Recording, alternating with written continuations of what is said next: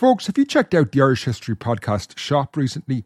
Right now, I have a sale of 30% off everything when you use the code SALE30. So go to irishhistorypodcast.ie forward slash shop and get 30% off everything when you use the discount code SALE30.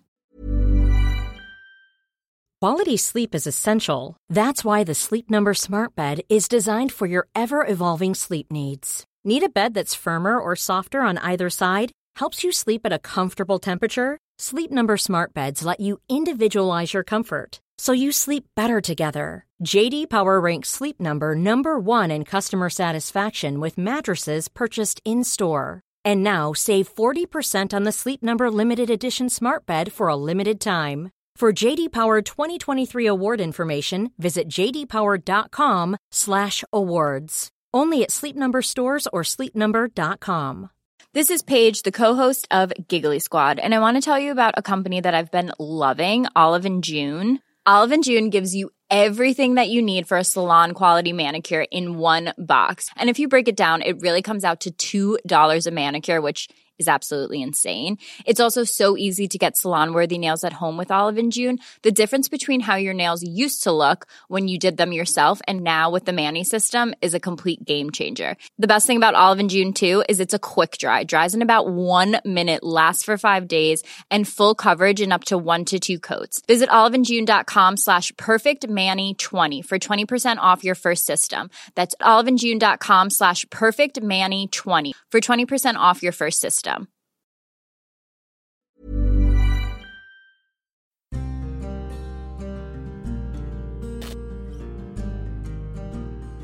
Hello and welcome to the Irish History Podcast. My name is Fin Dwyer. This episode in the series is very different to most other shows. It deals with a difficult topic from contemporary history, that of child sexual abuse, so it's not suitable for younger listeners. You also may want to skip this episode if you find this topic distressing. This episode looks at the forgotten story of how child sexual abuse emerged in Ireland. Contrary to popular belief, this is not a story that revolves around abuse in the Catholic Church. These events take place a decade before those horrors emerged. It is instead a now forgotten debate from the 1980s when Irish society first tried to unravel the taboo, shame, and code of silence that had surrounded child sexual abuse for decades. The debate focused not on the church, but instead much closer to home child sexual abuse in the family and communities. This debate was very important. It had far reaching consequences given some of the mistakes made. It's a fascinating, dark, yet crucially important chapter in our history, given the lessons we can learn from past mistakes.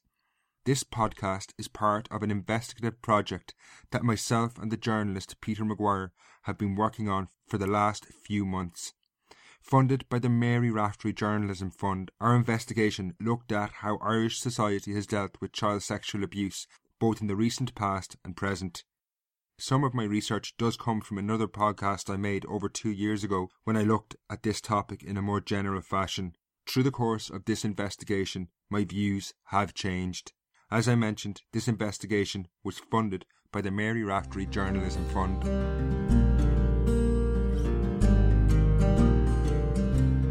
We don't remember the 1980s fondly in Ireland. Emigration and recession were features of life. The political atmosphere was defined by divisive and bitter debates around the Eighth Amendment on abortion in 1983 and the divorce referendum in 1986. While the Eighth Amendment still haunts Irish society today, the legacy of a third debate, now forgotten, still casts a long shadow over modern Ireland. Between the fraught debates around abortion in 1983 and divorce in 1986, the first public discussions surrounding child sexual abuse began. The Catholic Church, institutions, or priests did not feature, as abuse within the family and communities came under public scrutiny. While remembered by few, this early attempt to address child sexual abuse has had an enduring legacy today.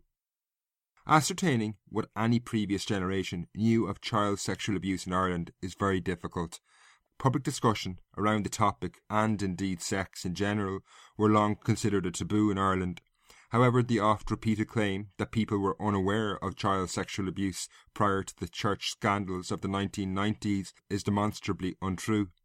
As early as the 1930s, the Garda Commissioner, Eoin O'Duffy, revealed harrowing statistics when he testified before a committee on juvenile prostitution. He reported that the Gardaí had investigated over 400 cases of abuse of girls under 18 between 1924 and 1929. He also noted an alarming aspect in the number of cases involving younger children. The report of the committee was never published.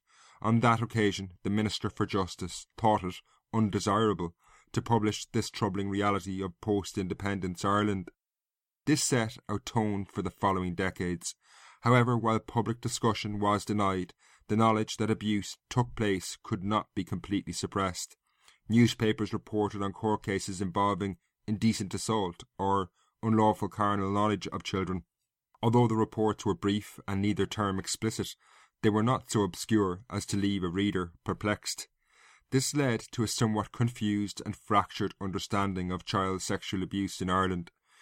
In an interview I conducted with Catherine McGuinness, the former Supreme Court judge who led the first major investigation into child abuse in Ireland, she remembered how mothers spoke quietly to each other about individuals they suspected of abusing children.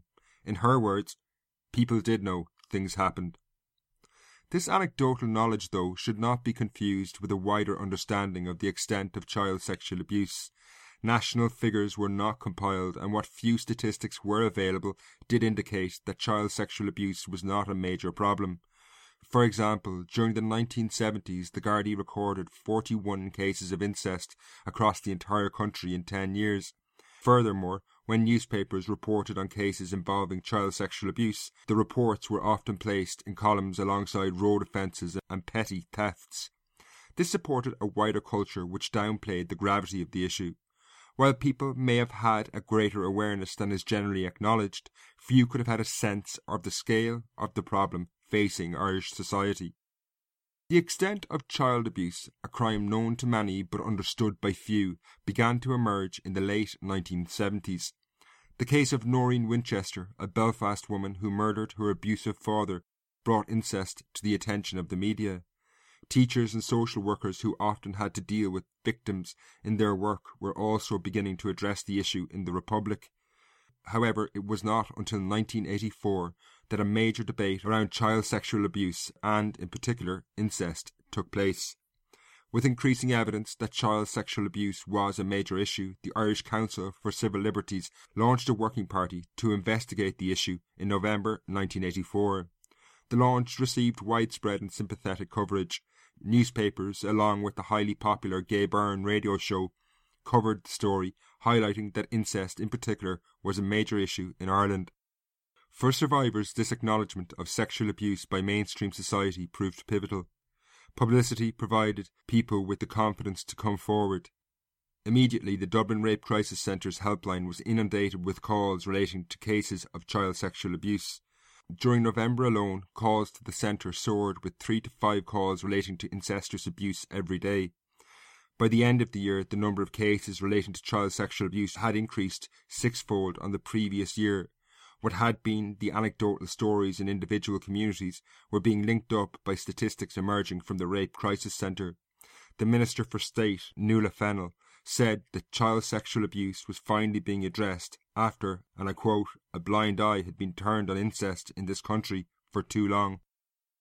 Building on this, the Rape Crisis Centre launched a major advertising campaign the following year promoting services for people who were survivors of sexual abuse, including incest, Hundreds of survivors from across the country contacted the centre, confirming the belief that the problem was widespread.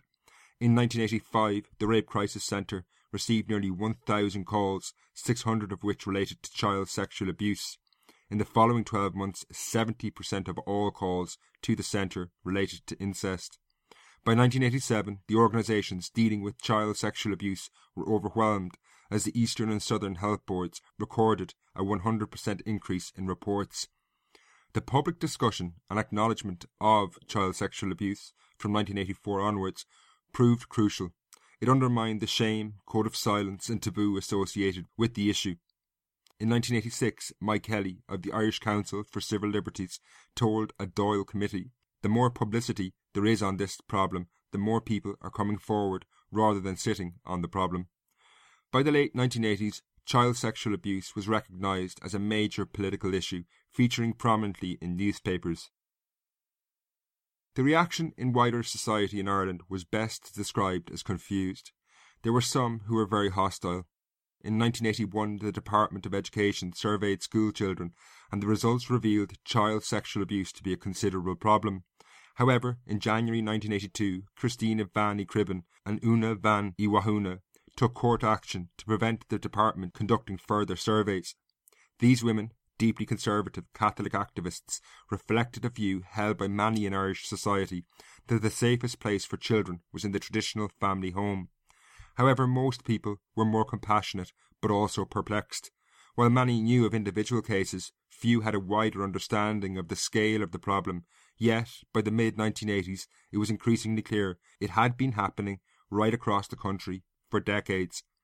Furthermore, the emerging picture of the nature and extent of abuse contradicted prevailing views of the family in Irish society.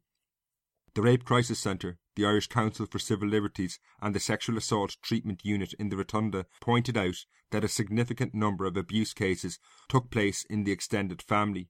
Furthermore, this abuse transcended class and was prevalent across society. This was anathema to the Irish view of the family. The 1937 Constitution described the family as a moral institution, shaping what Catherine McGuinness described as a semi holy view of the family. This view had been brought into sharp focus during the successful Conservative campaigns around the Eighth Amendment and, in particular, the anti divorce referendum in 1986. Both referenda portrayed the family as the ideal place for a child to grow up. The successful anti divorce campaign, in particular, hammered home a message that the traditional family was integral to a moral society. Unsurprisingly, then, many struggled to deal with the reality that child abuse was prevalent and occurred in what were regarded as decent families. The late Nuala Fennell summarised this in 1984 as what she called the naive belief that no harm could befall young children in the close human relationship of the family. While few would adopt the hostile attitude displayed in the court action of Christina Bean Uí Chribín and Una Bean Mhic Mhathúna Ultimately, Irish society failed to address the issue. Few were willing to admit or acknowledge abuse was taking place in families like their own. Unsurprisingly, many fell back on deeply rooted prejudices. The idea that immorality was linked to poverty had a long history in Ireland. A narrative increasingly emerged which portrayed child sexual abuse as exclusively a problem of the poor. Respectable Ireland was not to blame. As early as the late 1970s, Michael Keating, the Fine Gael TD, had linked general increases in sex crimes to social deprivation and high unemployment. This prejudiced understanding of sex crimes continued into the 1980s.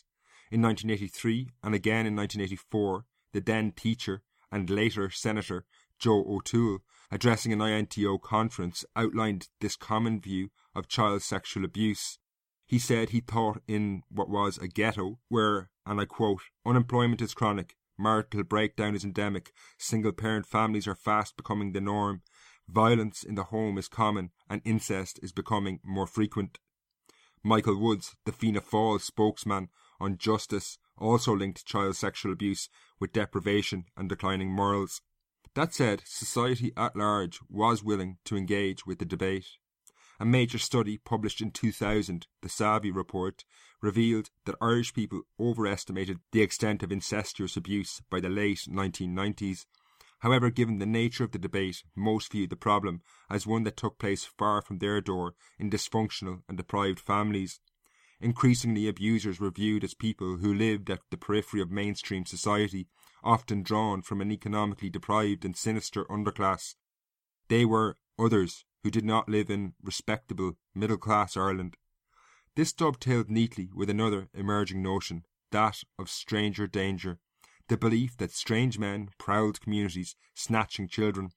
This gained increasing traction after the disappearance of a boy, Philip Cairns, in Dublin in 1986, a case that is still being investigated today.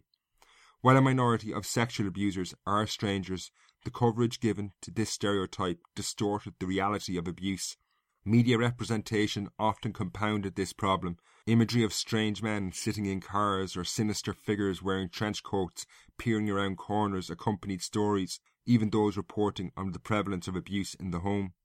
By the 1990s, Irish society had a distorted understanding of what child sexual abuse was and who abusers were.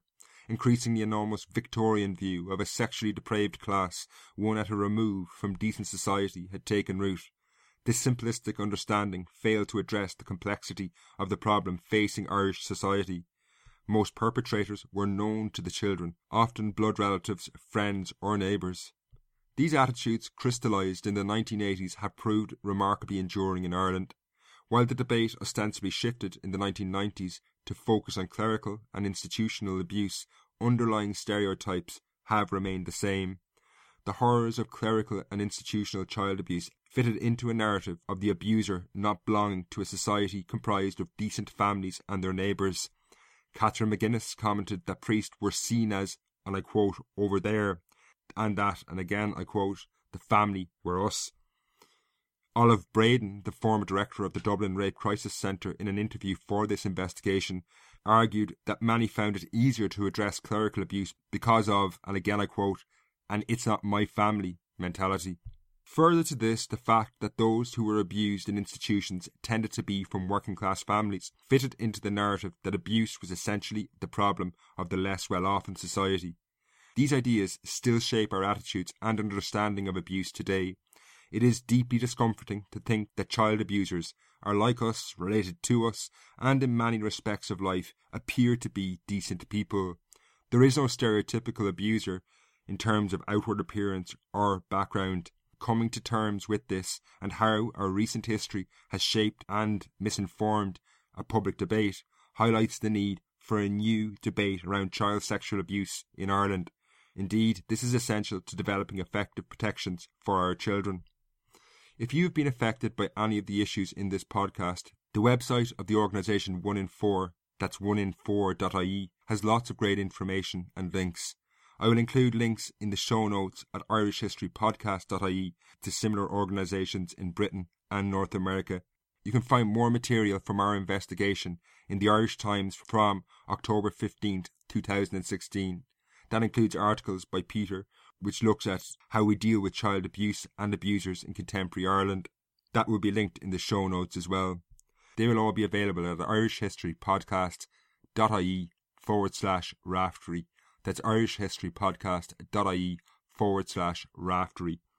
Next week, the show will be going back a few centuries to look at the story of a man called Jack of Ireland, a notorious figure who created mayhem in the north of England in the 14th century. It's a real fascinating tale. Until then, Slán.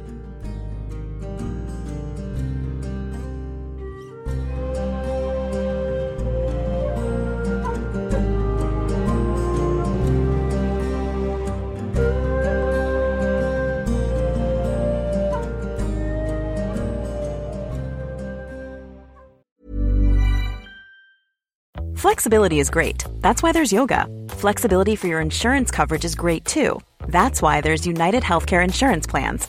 Underwritten by Golden Rule Insurance Company, United Healthcare Insurance Plans offer flexible, budget friendly coverage for medical, vision, dental, and more. One of these plans may be right for you if you're, say, between jobs, coming off your parents' plan, turning a side hustle into a full hustle, or even missed open enrollment. Want more flexibility? Find out more about United Healthcare Insurance Plans at uh1.com.